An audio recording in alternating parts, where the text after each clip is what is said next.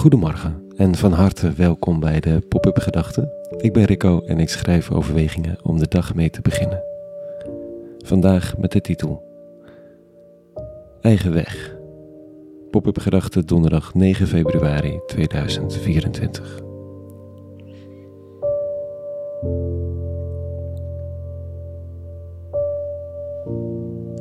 Vandaag vanuit Belgrado, de hoofdstad van Servië. Een land dat ergens nog altijd in de Joegoslavische oorlog lijkt te leven. En tegelijk trots en eigenwijs een eigen weg gaat. Dwars tegen die Europa minnende landen in.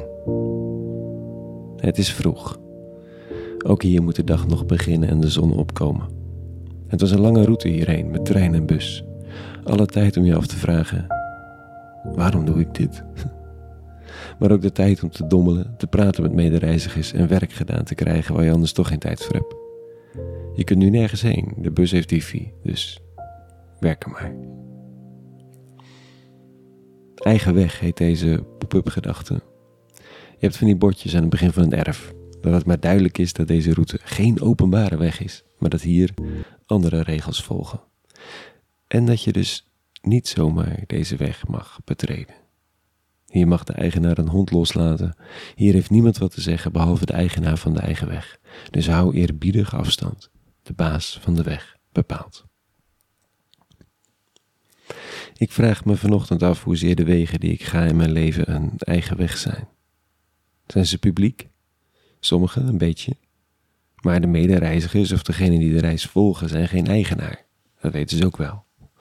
Al waren er in de afgelopen tien jaar genoeg die meenden dat ze wel mochten en konden zeggen of het een goede weg was.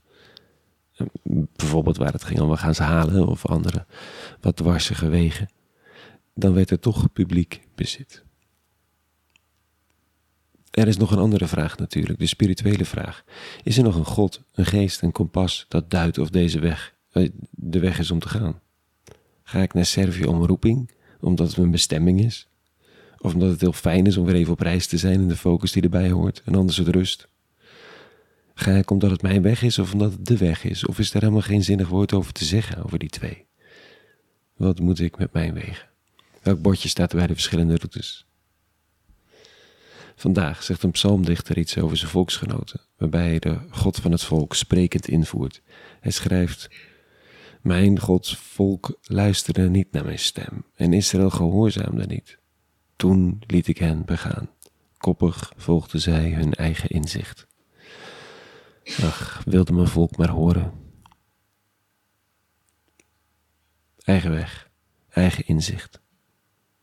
Met Wilders aan tafel gaan zitten om een regering te vormen, bijvoorbeeld, terwijl je weet wat de politieke geschiedenis is van deze partij en het disrespect voor de rechtsstaat. Maar ja, je wilde je eigen weg gaan, toch? Tja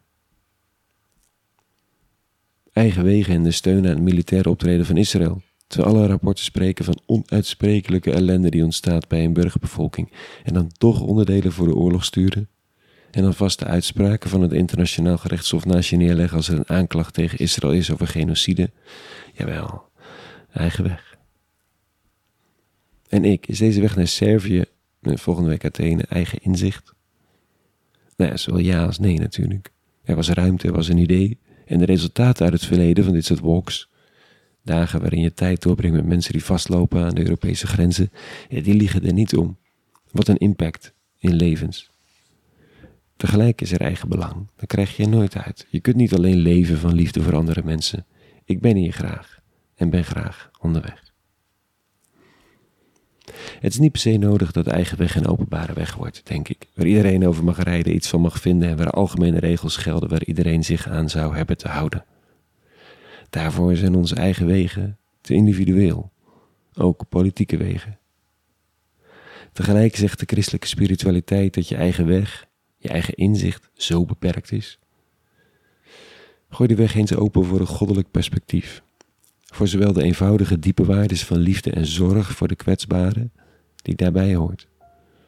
Wat sommigen naïef zouden noemen, meestal zijn dat niet degenen die de zorg en de liefde keihard nodig hebben. En zie eens wie je tegenkomt op die eigen weg.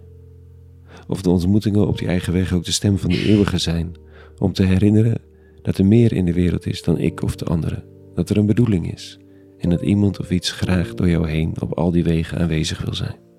Met geloof, hoop, moed en liefde. Dat. Tot zover even vandaag. Een hele goede donderdag gewenst. En vrede. En alle goeds.